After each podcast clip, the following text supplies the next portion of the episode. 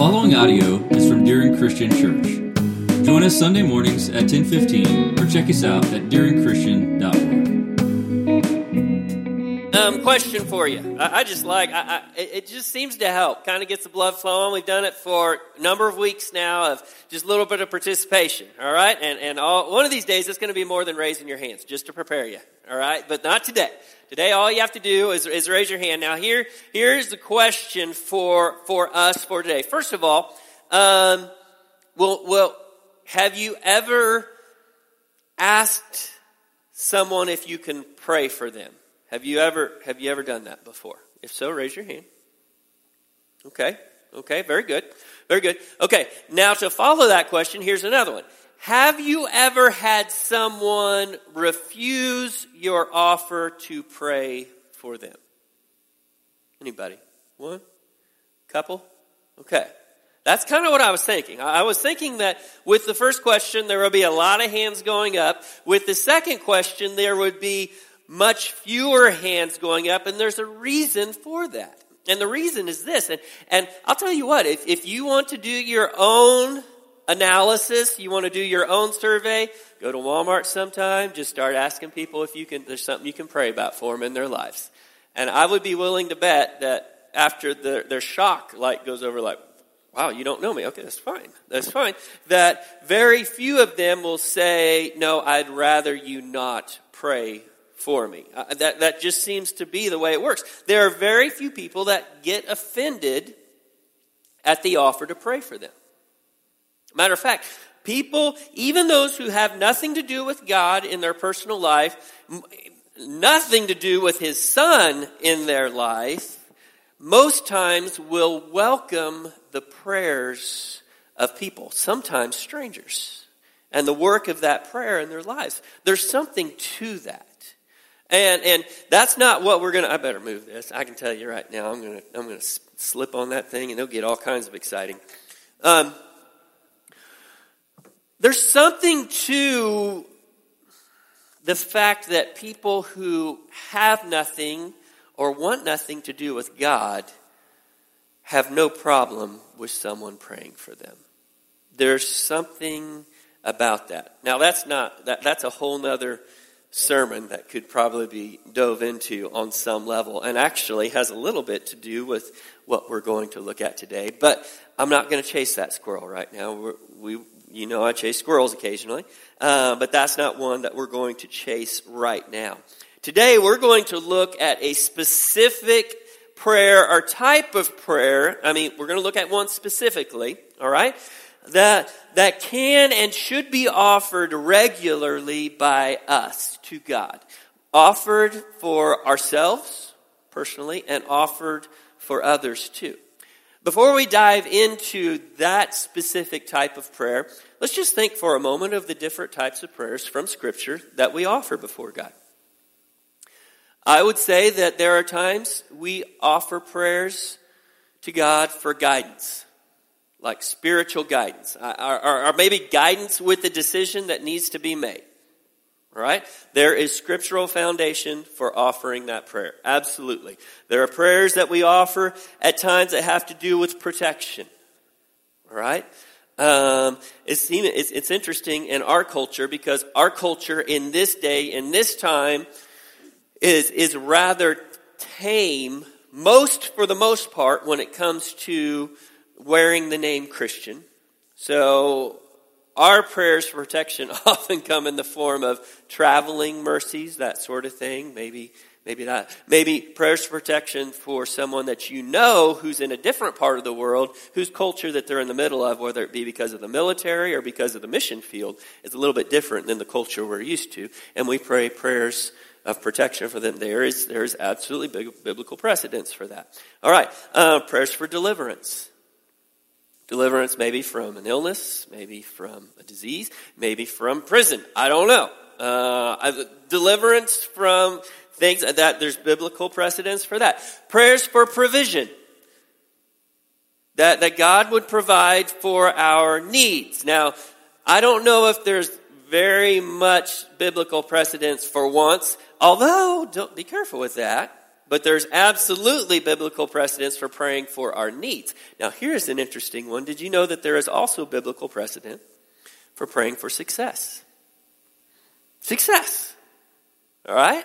You can find it right in Scripture that there is a precedent for that. Now, the prayer that we're going to talk about today is none of those. And I'd be willing to bet that those of us in this room who have prayed quite regularly have probably prayed for all those things at some point in time. Sometimes quite regularly, quite often. What we're going to look at today is a prayer for what we talked about last week. Last week we talked about moving on. Right? We talked about moving on in life. We talked about maybe that sometimes that means forgetting for what lies in the past, pressing on for what is ahead of us. We looked at Philippians. Well, today we're going to tie that together with the prayer that goes along with that. When I say moving on prayer, I'm not talking about the prayer of, of you know, a heartbroken 22 year old who just had their world destroyed, you know, when Mr. Perfect or Mrs. Perfect said, No, I am not your Mrs. Perfect. All right? That's not the moving on prayer that I'm referring to. All right? This moving on prayer looks completely different. This moving on prayer today is this it's a prayer for spiritual maturity. Last week we talked all about spiritual maturity. Today we're going to talk about praying for that. You see, um, in this prayer, for spiritual maturity. Well, just one second. You know what I did? And it threw me off completely. I picked up two pieces of paper instead of one. I was like, wait a minute. We're going to have a five minute sermon here. All right. And you're just like, why did you catch that, preacher? We could have, we've been out of here in no time. All right. Sorry about that. Um, a little bit about it, the book of, the book of Ephesians. Ephesians was a letter written by Paul to a church in Ephesus. Ephesians was one of what we call, as we looked at these quite a bit here lately, one of the prison epistles. In other words, Paul wrote this from prison. All right. Ephesians, the book of Ephesians actually lines up quite closely, um, topically with the book of Colossians. Both of them were written very close, pretty close to the same time. His same imprisonment, he wrote both of these letters. Um, let me tell you something about Paul. You might think I am, well, I take it by, I, am in good company. I like to chase squirrels. Paul was an avid squirrel chaser. And I can tell you that, I, I was thinking, do they have, do they have squirrels in Palestine? I was wondering, and I, you know, that's important enough that I looked it up this week. Okay? Uh, they used to have squirrels. In they're, they're extinct now. It was called the Caucasian squirrel. Okay? And apparently Paul was quite an avid chaser of these things because when you look at the letter written to the Ephesians, in Ephesians chapter 1 verse 15, he starts a prayer that he never finishes because he chases a squirrel. All right? And he starts talking about something else. You ever been there before? Have you ever been praying and forgot that you were praying and then have to come back to it? Have you been there? It's not a bad thing, really. After all, we're told to, to continue our communication with God constantly, all right? So it's okay if we pause that conversation for a little bit and go to another. Well, Paul was pretty good at this, all right? 115, he starts a prayer, he got distracted. All right. Oh, you get back to chapter 3, verse 1, comes full back circle. He's like, oh, I was praying. Okay, so he goes back to that prayer in, in chapter 3 verse 1 and another another caucasian squirrel went right across in front of him and boy he, he can't help himself. He followed it and he chased it all right? And then we finally in ephesians chapter 3 verse 14 get the conclusion to the sermon or to the sermon that's what it was to the prayer that he tried to start carry on with and conclude three times already so we finally get the conclusion in chapter 3, verse 14. And the reason I tell you that is because typically when you see Paul start something like this, for this reason, you look to the verses before it to find out the reason. That won't help you here. You've got to look a long ways before the few verses before it to find his for the reason. His for the reason is this. He's back to praying mode again. Okay. Let's just look through this, and I'm going to I'm going to warn you as we look at these few verses together. I'm going to stop regularly, not to chase squirrels. This is planned, all right? Um, because we're just going to talk our way through this passage of scripture, and then we're going to pull some things from it, practically speaking, that I can think can help us in daily life when it comes to growing in Christ and our prayers to God for Him to help make that happen. All right, Ephesians, you can find it right in the middle of your New Testament. Ephesians chapter 3, verse 14, this is what it says. Paul writing. It says, For this reason, I bow my knees before the Father. Guys, I'm going to tell you something. Um, this prayer that he's about to pray, I don't think that we should, we should take prayers and rate them as far as how good they are. but this is good. Okay? This is a prayer that could probably be modeled by us in our lives. And that doesn't mean rip it out of Scripture and just verbatim say it. But to pray with the heart with which he prays here is pretty impressive. And he says, before he even starts, he says, I get, this is important enough that I get on my knees before God to pray this. For this reason, I bow my knees before the Father, from whom every family in heaven and on earth derives its name. I think that has a little something to do with the reason why there are very few people who will refuse prayer in their lives, even if they have nothing to do with God, as we spoke about a moment ago. There, there's, there, there is a connection on some level there. Okay? I pray that he, verse 16, that he would grant you according to the riches of his glory to be strengthened with power through his spirit in the inner man. All right, there's something that's also unique about this prayer. You're going to see the three parts, the three, it's, difficult to explain the Trinity. I'm not going to spend a whole lot of time trying to do it. But God is three in one. All right? You have the three, if you will, they're separate entities, but they're all part of God. You have the Father, you have the Spirit, and you have the Son. And in this prayer, you see all three of them playing a very important role. And what you see here, first of all, is the Spirit. Now, if you if you treat your Bible um, like like a living textbook, all right, and you like to write in it, this is a good time to write. Okay, and, and this is what I did in mine. I circled Spirit there in verse 16. I'm not telling you, you have to do that. This is what I did. And then I, I drew an arrow to strengthened. Because that is what Paul is praying for the Spirit to do in the lives of the Christian people in the town of Ephesus. First and foremost, right here at the beginning, he says, I pray that he, meaning God, would grant you according to the riches of his glory to be strengthened with power through his Spirit in the inner man so, spirit, you connect that to strengthen. But he doesn't stop there. He continues on. Verse 17, so that Christ may dwell in your hearts through faith, and that you, being rooted and grounded in love. One thing for a second, Paul, if you don't know this, was very good at run on sentences. Very, very good. It's like, I'm not quite done yet, so I'm just going to slap a comma on there, all right? And we're just going to keep on going. Okay, you know anybody who does that? They just, it's like, done, no, not done, done, not done, not done. Everybody has somebody at a family reunion who, who's good at run on sentences. Okay? Paul was very good at this. All right, so in verse 17, again, he says, So that Christ may dwell in your hearts through faith, and that you being rooted and grounded in love, he kind of gets off the point, may be able to comprehend with all the saints what is the breadth, the length, the height, and the depth, and to know the love of Christ. I hope that you're seeing what Christ in this prayer is connected to. Circle, circle, circle Christ in your Bible. All right, if, if that's what you do. And then in verse 17 and again in verse 19, draw an arrow to love. That's what he's praying for.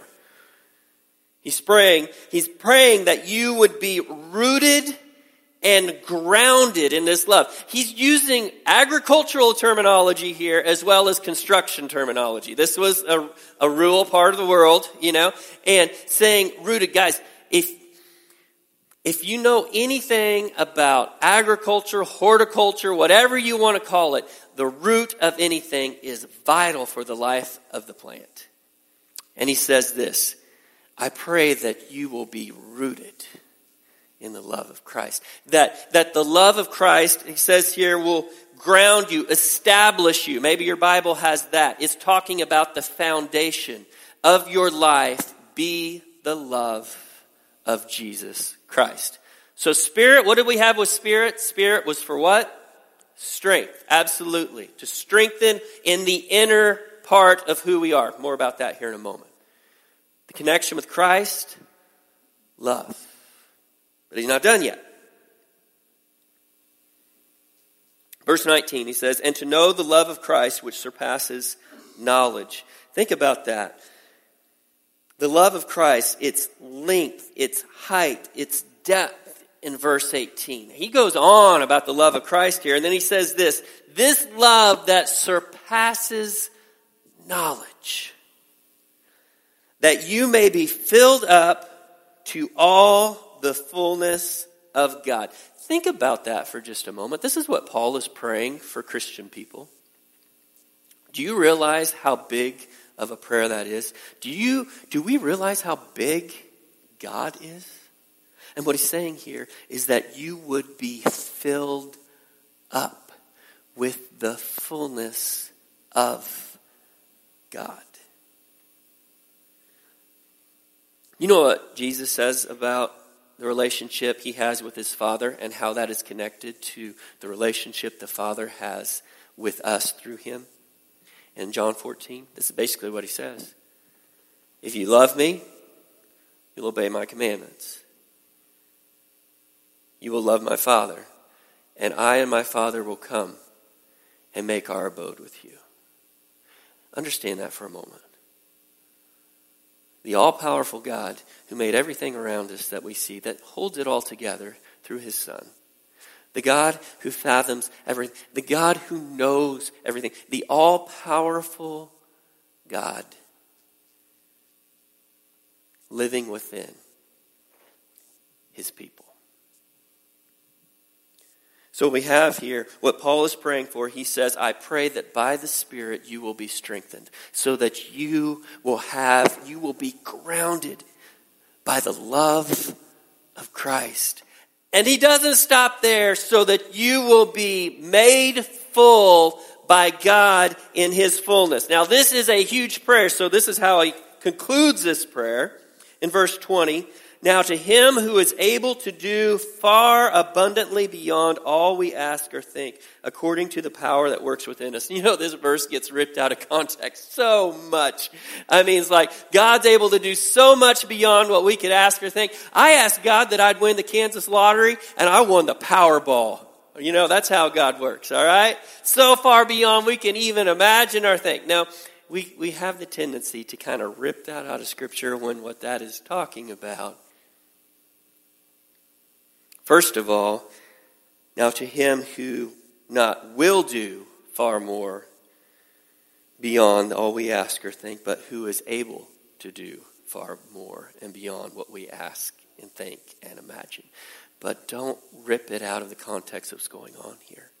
What Paul is praying for is that we would be filled by God that we would know the love of Jesus Christ that surpasses all knowledge, that we would be strengthened by the Holy Spirit. And he says this To him be the glory in the church and in Christ to all generations forever and ever. Amen. And what we thus conclude is one of the most amazing prayers ever uttered in Scripture by Paul for Christian people that by the power of the Spirit we'd be strengthened, that we would know the love of Jesus Christ, which surpasses so much, and that we would be filled by God Himself.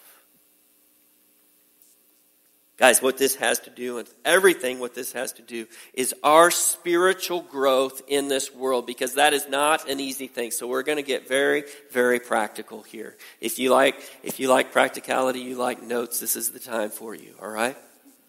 When it comes to spiritual growth, it is written all over this passage of Scripture. Spiritual growth happens from the inside out.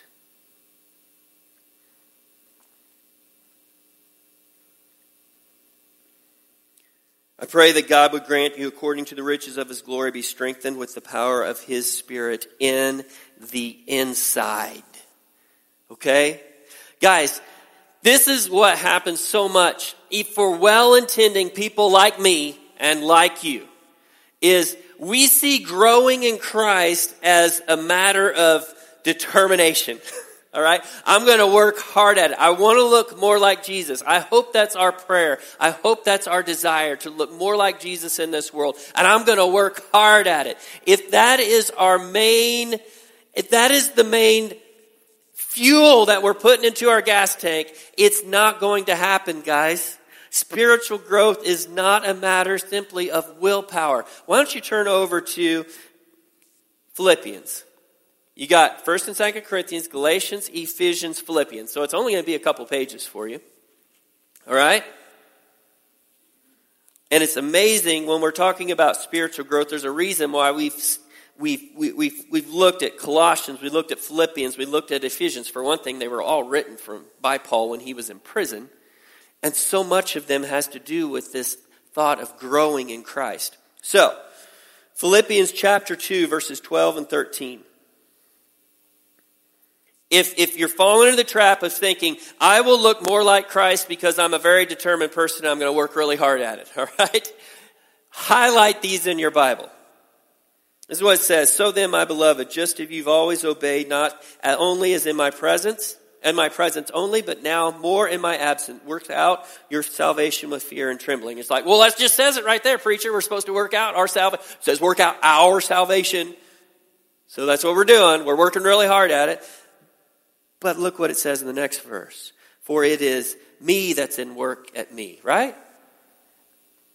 For it is God who is at work in you, both to will and work for his good pleasure. Spiritual growth is not simply, don't, now don't get me wrong. We have to want to look like Jesus in this world. But we also have to understand it's God who brings about the change in our lives and helps us to look more and more like Jesus. Something else we need to understand about spiritual growth happening from the inside out is this. Spiritual growth is impacted by what I do and who I'm with.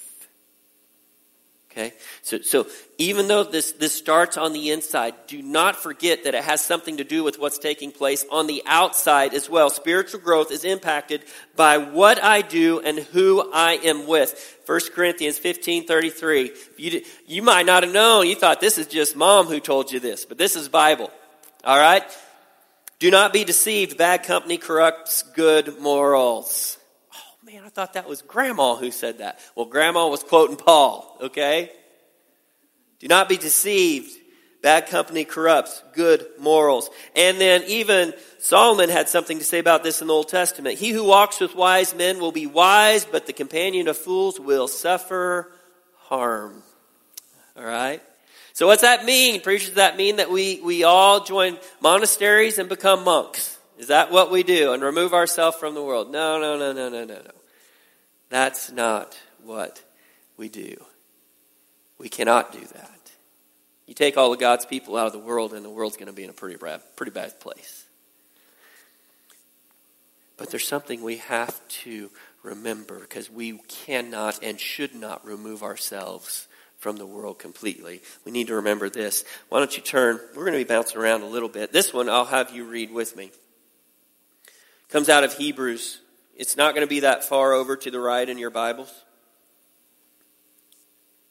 Some of you already know where we're going with this one. Hebrews chapter 10. Hebrews chapter 10, verse 25. The author of Hebrews had something to say about church.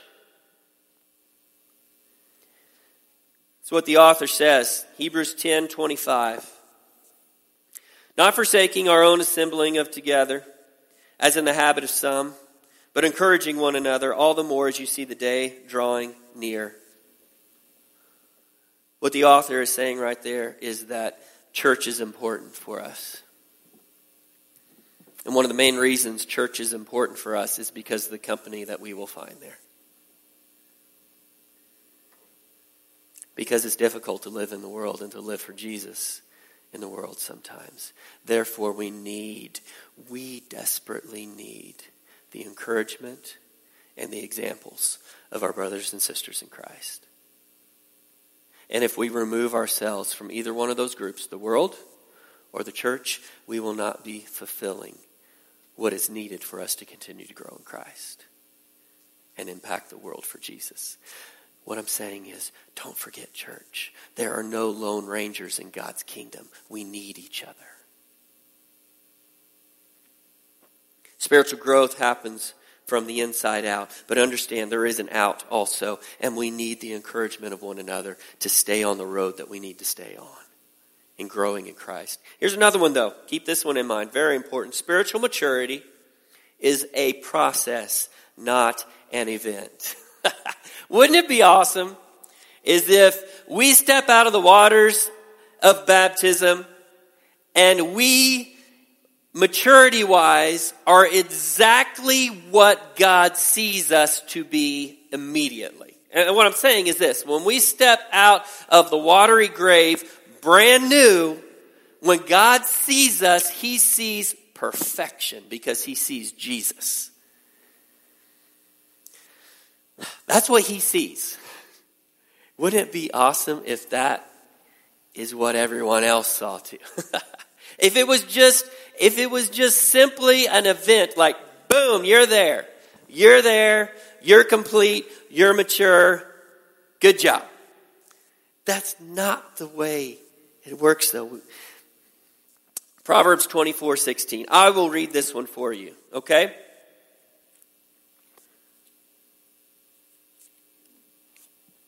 I'm sorry, Mom, I didn't mark all these in my Bible and we're bouncing around quite a bit.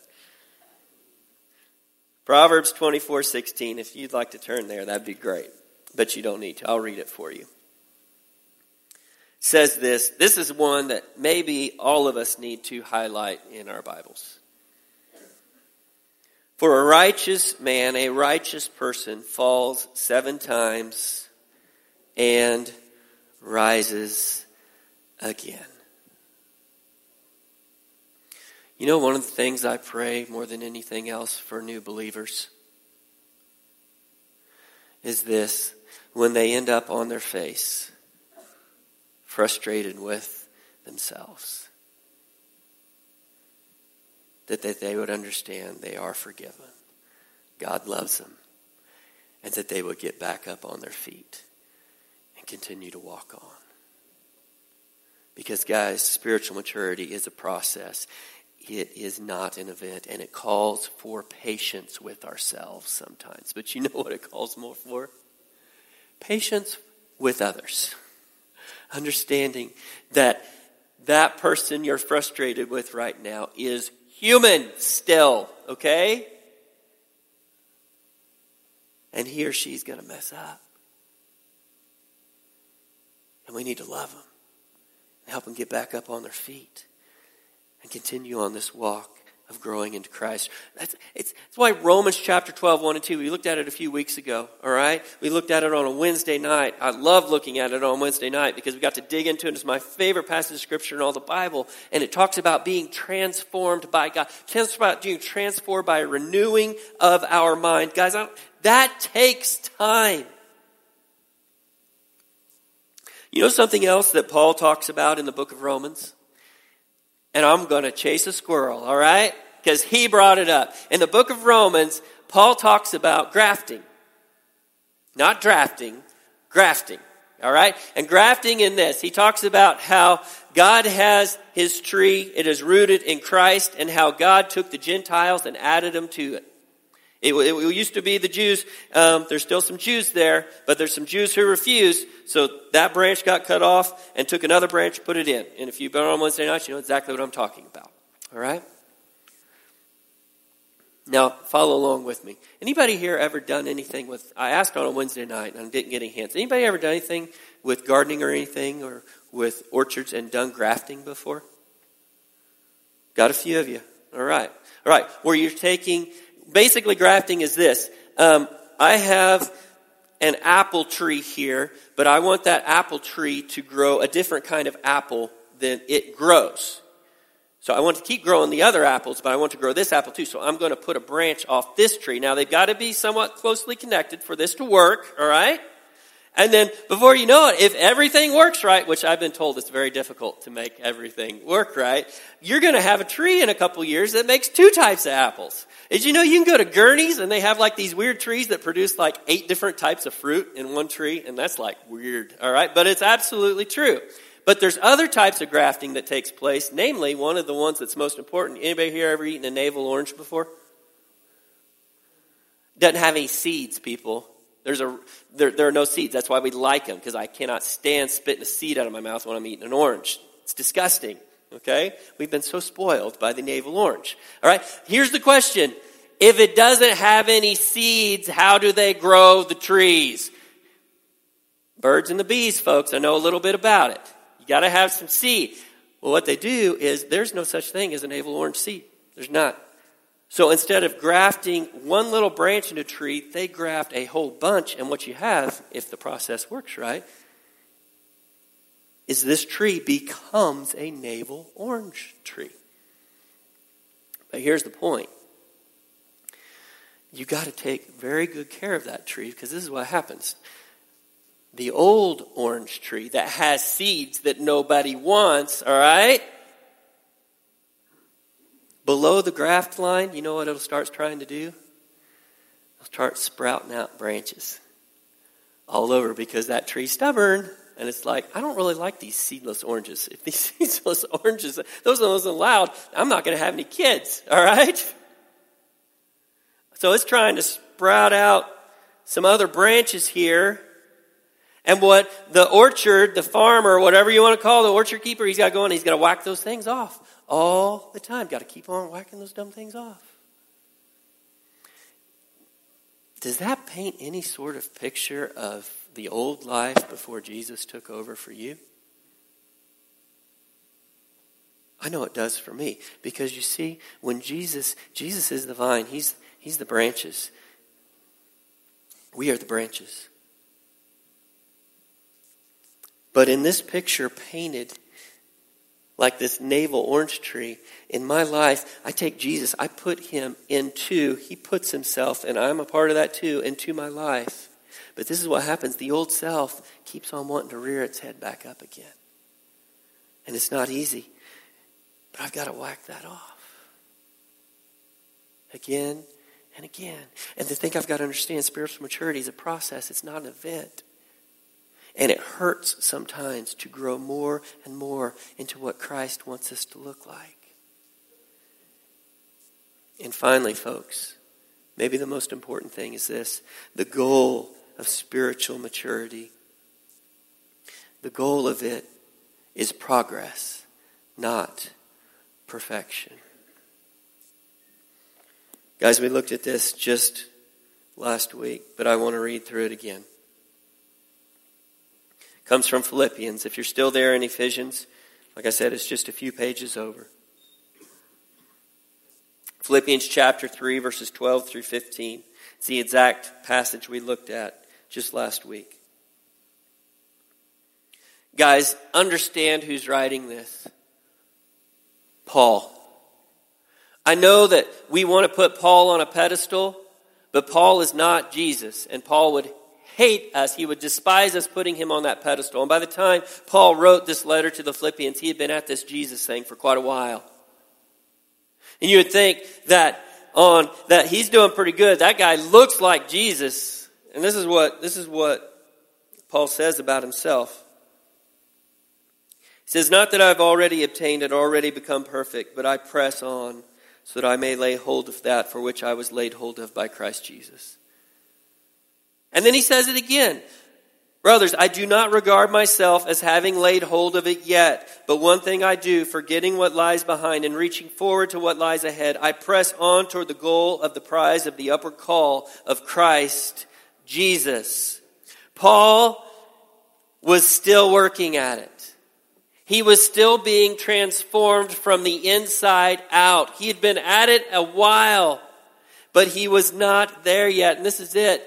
The one who will finish the job of perfecting us. It's not us. Our part in this is progress. The role of perfecting us is Christ. That's his job. And he will complete it one day. And, folks, when that day comes, he will take away the body that argues with us. Heard me talk about that before. Does that excite you at all to think that the day is coming? Now it's going to be in the new kingdom, in the new world, to have a body that no longer argues with you. Jesus will complete that process. Our responsibility until that day comes is this progress. One step at a time, one foot in front of the other. And, folks, there's something that we have to understand.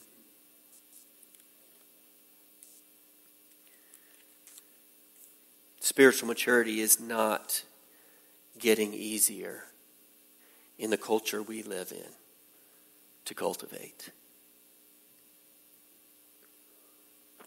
It's not.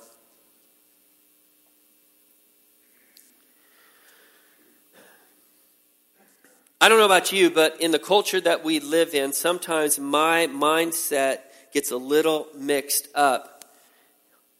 And I get one foot grounded a little bit too firmly in this world that is not my home. And I begin to get agitated about things that probably shouldn't agitate me about the culture that I live in. You know why? The culture I live in, in this nation, is not God's kingdom. It's a baby nation that's been around for not very long. And sometimes I get so wrapped up in that And I get so agitated that I stop looking like Jesus in that culture and start looking like a side of a political argument. because, guys, the culture that we live in does not, it's not supposed to look like the other culture that I live in. The other culture that I live in It's God's kingdom.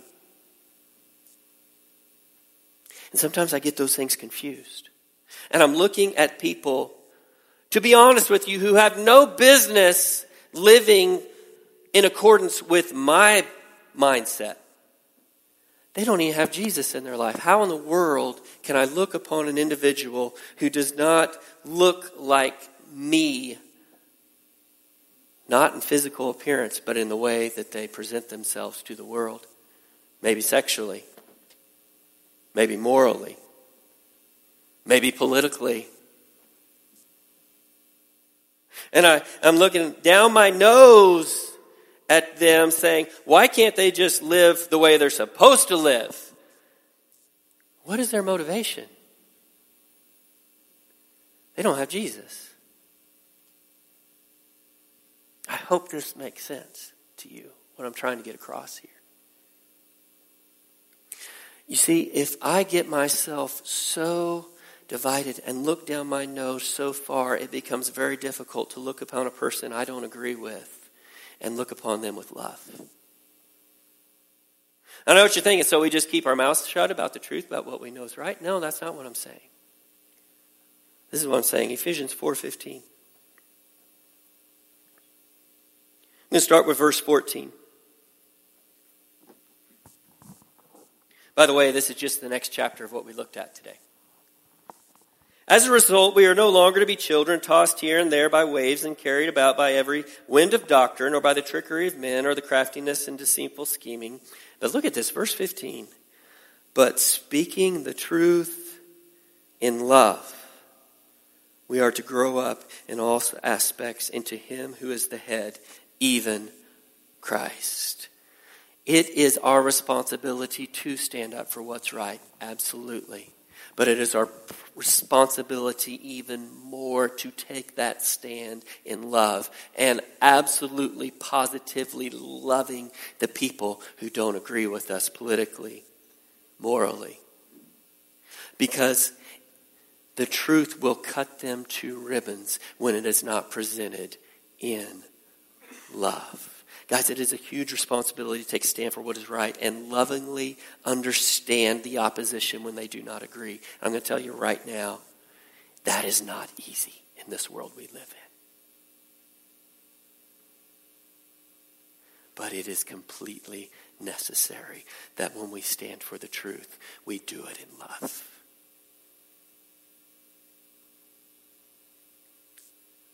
Because the truth when not combined with love, will not save anyone.